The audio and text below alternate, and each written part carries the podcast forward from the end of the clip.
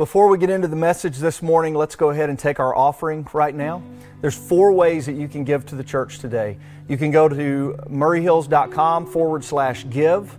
You can download the Simple Give app to your phone and search for Maury Hills Church. You can text an amount to the number on the screen, 931 218 6063, or you can mail a check to 101 Unity Drive in Columbia. So if you'll take just a few seconds to give, I want to take just a few seconds to say thank you for last week's giving. Last week, I encouraged you to make adjustments to your giving, especially if your income has been reduced or paused in some way due to the COVID 19 crisis. Uh, that's not only the right thing to do, that's good stewardship on your part. Uh, the way a tithe works, in my mind, the way a tithe works is it's a percentage of your income. It's 10% of your income that gets given to the church. So that means if your income goes up, then the tithe goes up. If your income goes down, then the tithe goes down. So if you're a percentage giver to Maury Hills, do not hesitate to make adjustments. Uh, then I encourage those of you who haven't had any changes to your income to go ahead and give. And that's what I wanted to say thank you for. So many of you took us up on that opportunity last Sunday, and it was just an incredible offering that we received uh, last Sunday. Our online giving doubled, and several people mailed in checks throughout the week. And that was such a blessing to this church as we look how we're going to navigate things in this new reality that we're all living in, but also as we start to put relief plans together, not only for our community, but for our church family. And I'm going to email you today about some of those relief plans. So if you are not on our email list, you need to go ahead and subscribe to that. Go to mauryhills.com forward slash subscribe. The very first subscription option on that website is the email that I'll send you. So go ahead and put your email in there. Make sure you're subscribed, and I'll be sending some specific relief efforts that we're looking at as a church to help our church family get through this situation. So, for the message, I've been torn a little bit about what I, what I should talk about today. So, the last three weeks, we've talked about the coronavirus. We've talked about do not fear, do not worry, uh, how to restore calm. And that situation is still swirling around us. That storm is still raging. In some ways, it's much worse than it was uh, just a week or two ago, and they keep telling us it's going to get worse. And so, part of me really wants to talk about that because we need to talk about that. But it's also Palm Sunday, and Palm Sunday is the beginning of Holy Week. And as Christians, we turn our attention and our focus to Easter and we anticipate the celebration of the resurrection together. And Easter is not canceled. We will not have a traditional Easter service in the way that we normally do, but Easter will still happen and we will still celebrate the resurrection next Sunday. So part of me wants to talk about Easter and resurrection. So what I decided to do was talk about both. And I'm going to do it by going to a story that's one of my favorite stories in the gospel. It's in John chapter 11, and it's the story of the resurrection of Lazarus. And all I wanted to do today for our message was simply share this story together, and I've got a few observations that I'll make along the way. So if you got a Bible with you, go find the 11th chapter of John. We're going to start reading in verse 1. Okay. Now, a man named Lazarus was sick, and he was from Bethany, the village of Mary and his sister Martha. And this Mary, whose brother Lazarus now lay sick, was the same one who poured perfume on the Lord's feet and, and wiped it with her hair. So the sisters sent word to Jesus Lord, the one you love is sick. Now, already in this story, early on, there's indications that Jesus is very close to the people involved here. Uh, Mary and Martha have already made appearances. He's already spent time in their home. Uh, Lazarus is described as the one you love. And Mary's act of pouring perfume on his feet and wiping it with her hair was so well known in the early church at the time that John identifies her in that way. So these folks are very close friends of Jesus. And so you think that as soon as they let Jesus know the one you love is sick, Jesus is going to drop everything and come to Bethany. That's certainly what they have got to be thinking as they send word to him. But here's what happens. Verse 4 When Jesus heard this, he said, This sickness will not end in death.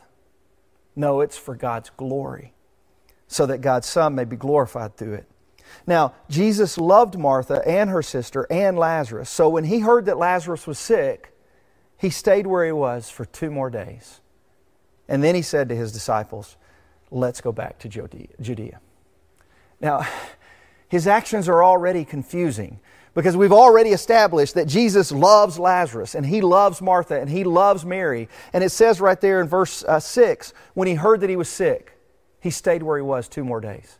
Why did he stay where he was? Why didn't Jesus immediately go to Lazarus? I mean, what's he doing? What's he waiting on? Why is he, why is he delaying? Can you imagine how that felt for Martha and Mary? Because they've sent, you know, it's probably a day's trip to where Jesus is. So they sent a servant to tell him that took a day. Jesus delays for two more days, and now it's going to take him a day to travel to them. So they've got to be confused and wondering, where is Jesus? Why has he not shown up? But imagine what his disciples are thinking as well, because Jesus gives them this kind of cryptic clue that this sickness will not end in death. So the disciples are confused as well. And when Jesus suggests to them, let's go back to Judea, they object. Verse 8 Rabbi, they said, a short while ago the Jews there tried to stone you, and yet you're going back? And Jesus answered, Are there not 12 hours of daylight? Anyone who walks in the daytime will not stumble, for they see by this world's light. It is when a person walks at night that they stumble, for they have no light. He's trying to get them to, to open their eyes to what he's about to do. They still don't get it. After he had said this, he went on to tell them, Our friend Lazarus has fallen asleep, but I'm going there to wake him up. His disciples replied, Lord, if he sleeps, he'll get better. Jesus had been speaking of his death, but his disciples thought he meant natural sleep. So then he told them plainly, Lazarus is dead. And for your sake, I'm glad I was not there, so that you may believe. But let's go to him. And then Thomas, also known as Didymus, said to the rest of the disciples, Let us also go so that we may die with him. So, this, this whole interchange and interaction here, there's confusion, fear, doubt mixed with hope and faith and trust.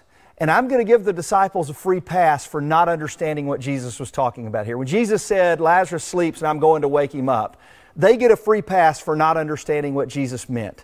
Because when people die, they usually stay dead. I get it that the disciples were not thinking resurrection. That would have been the last thing on my mind as well. But then Jesus clearly tells them listen, he's dead, and I'm going to resurrect him.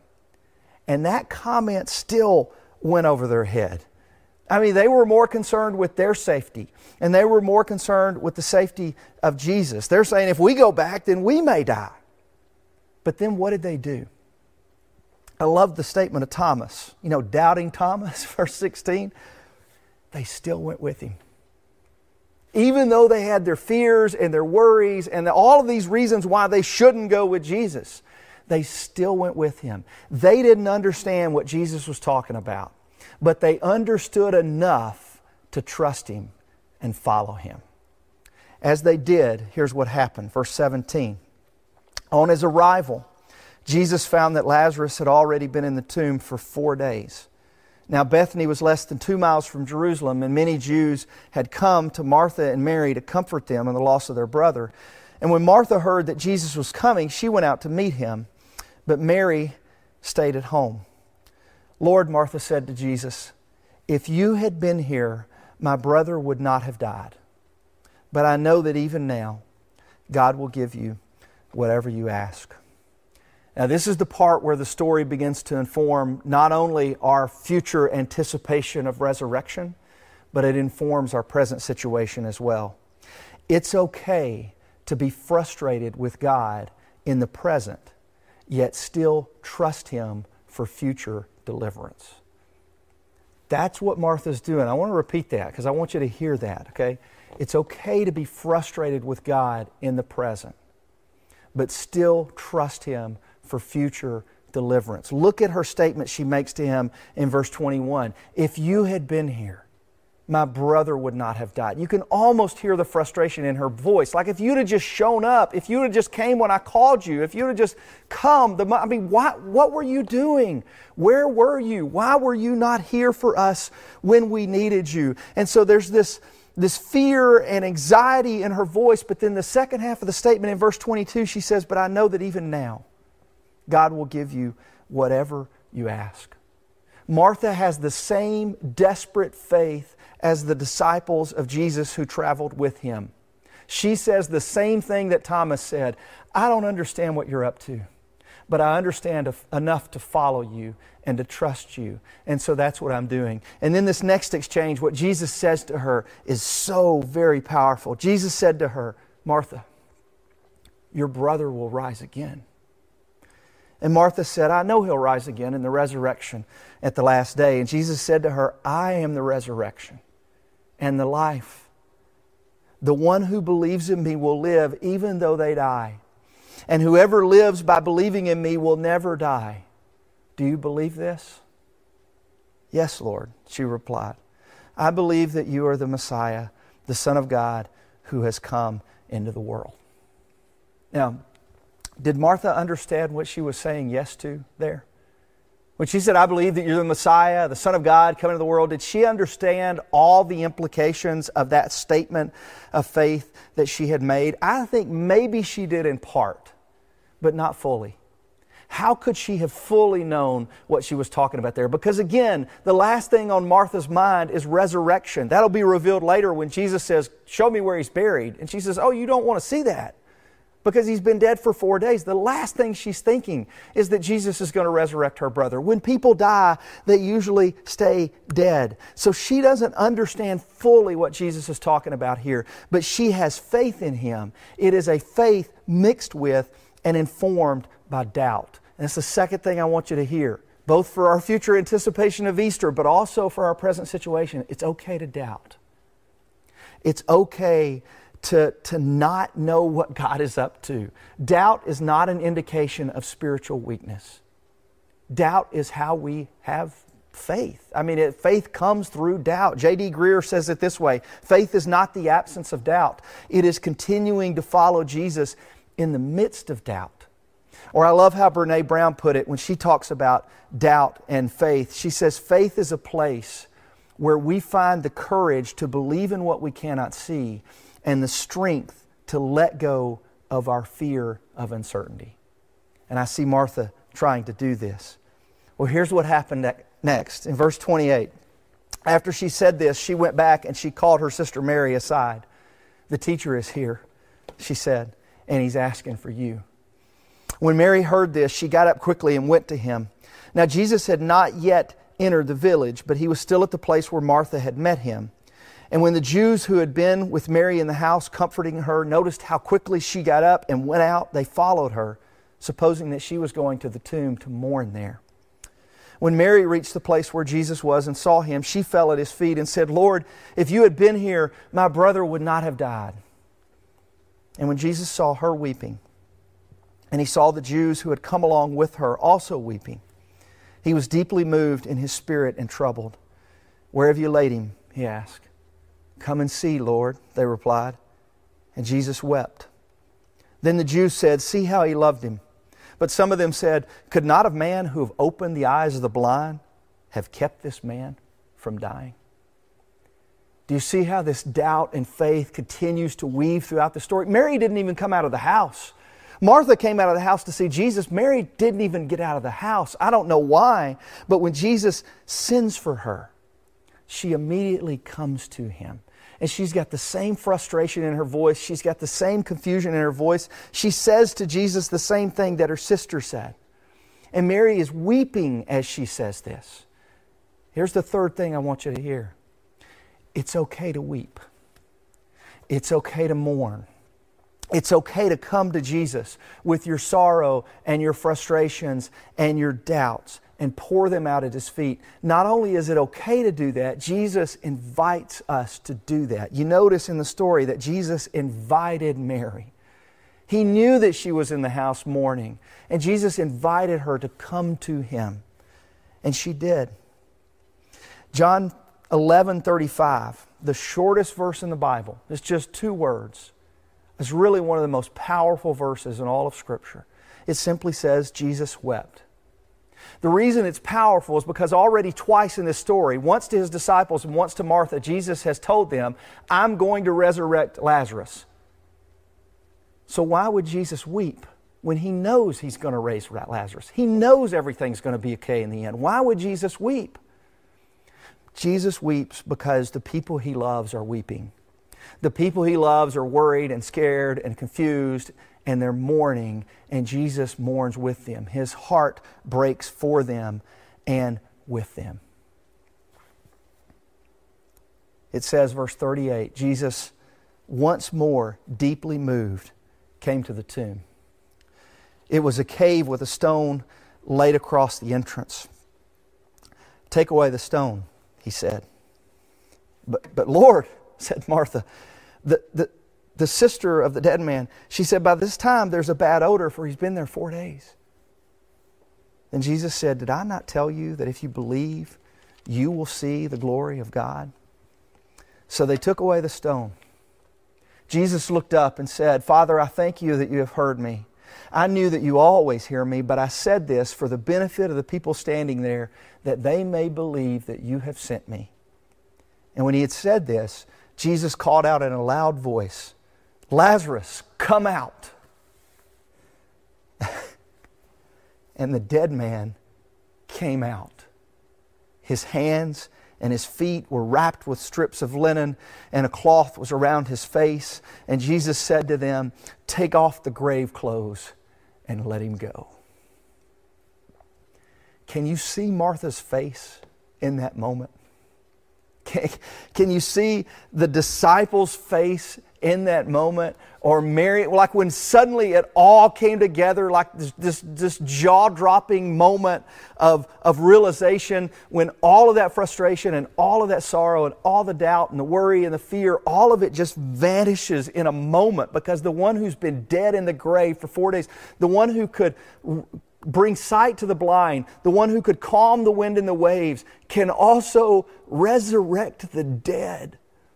Can you imagine? I mean, I just, I, I, would have loved to have been there just to see the look on Martha's face and Mary's face and Thomas's face and Peter's face as this incredible miracle unfolds before them. And Martha's got to be thinking back. Suddenly, the words that Jesus said to her make all kind of sense in the world. I am the resurrection and the life. Whoever believes in me, even though he dies, will live. And whoever lives by believing in me will never die. That's the hope of Easter. That's the hope of resurrection. That's the hope in this present crisis or whatever crisis we're going through. When we face fears and worries and we are, we are anxious and we are afraid, and uh, that is our hope. Our hope is that in the end, resurrection is coming. In the end, the tears will dry up because resurrection is coming. That's not only the hope of Easter, that's the hope of the Christian faith. Of course, we have the benefit of hindsight.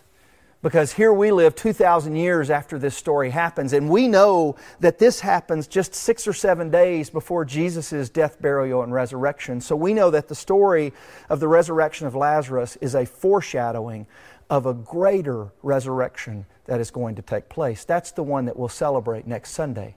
We celebrate the greater resurrection because even though Lazarus was raised from the dead, it's still a temporary resurrection. We believe that Lazarus eventually died again. Jesus didn't die again. And his resurrection set us free from sin and death so that we may have the hope of eternal life. Because Jesus was resurrected from the dead, we believe that we will one day be resurrected from the dead. This is spoken all throughout Scripture, particularly in 1 Corinthians 15, but the, the passage that I found powerful this week was in 1 Thessalonians, verse 4 through 13. Here's what he says Brothers and sisters, we do not want you to be uninformed about those who sleep in death, so that you do not grieve like the rest of mankind who have no hope. For we believe that Jesus died and rose again. Because we believe that Jesus died and rose again, we respond to present crisis in a different way than those who have no hope. Here's what I want you to remember.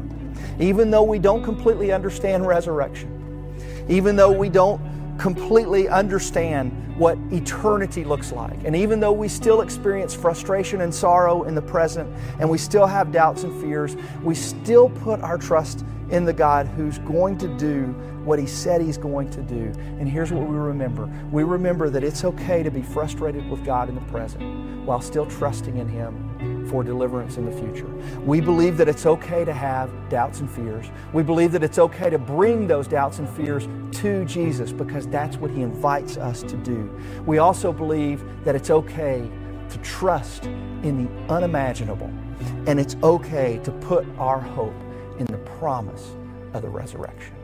It's on this truth and this hope that we base our entire faith. Let's pray together. Father, the story of Lazarus is so powerful. It's powerful enough on its own. It's even more powerful when we know that just six or seven days later, after this happens, Jesus Himself will, the God will roll the, t- the stone away from His tomb, and He will emerge, also wrapped in linens and cloths, and, and God will say, in essence, to Him, Take off the grave clothes and let Him go. It's the hope of Easter. It's what we anticipate this entire week as we prepare and we remember on Friday the death and we remember the crucifixion.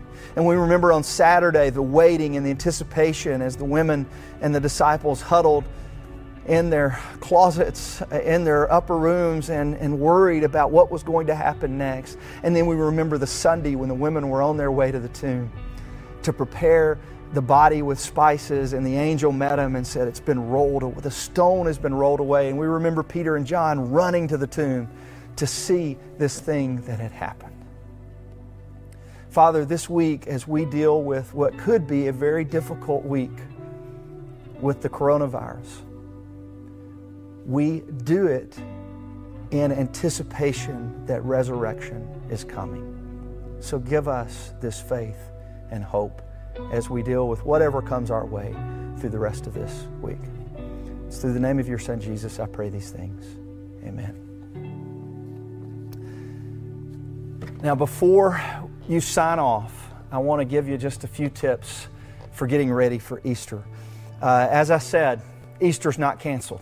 We're still going to have an Easter celebration. We're just going to be having it scattered in our living rooms and bedrooms and not all in the same building at one time. But we'll be here at 9:30 in the morning just as we always are, and we want to invite you to join us. But Easter is a special Sunday for the church. And so I got a few ideas of how you can make it a little more special for your family.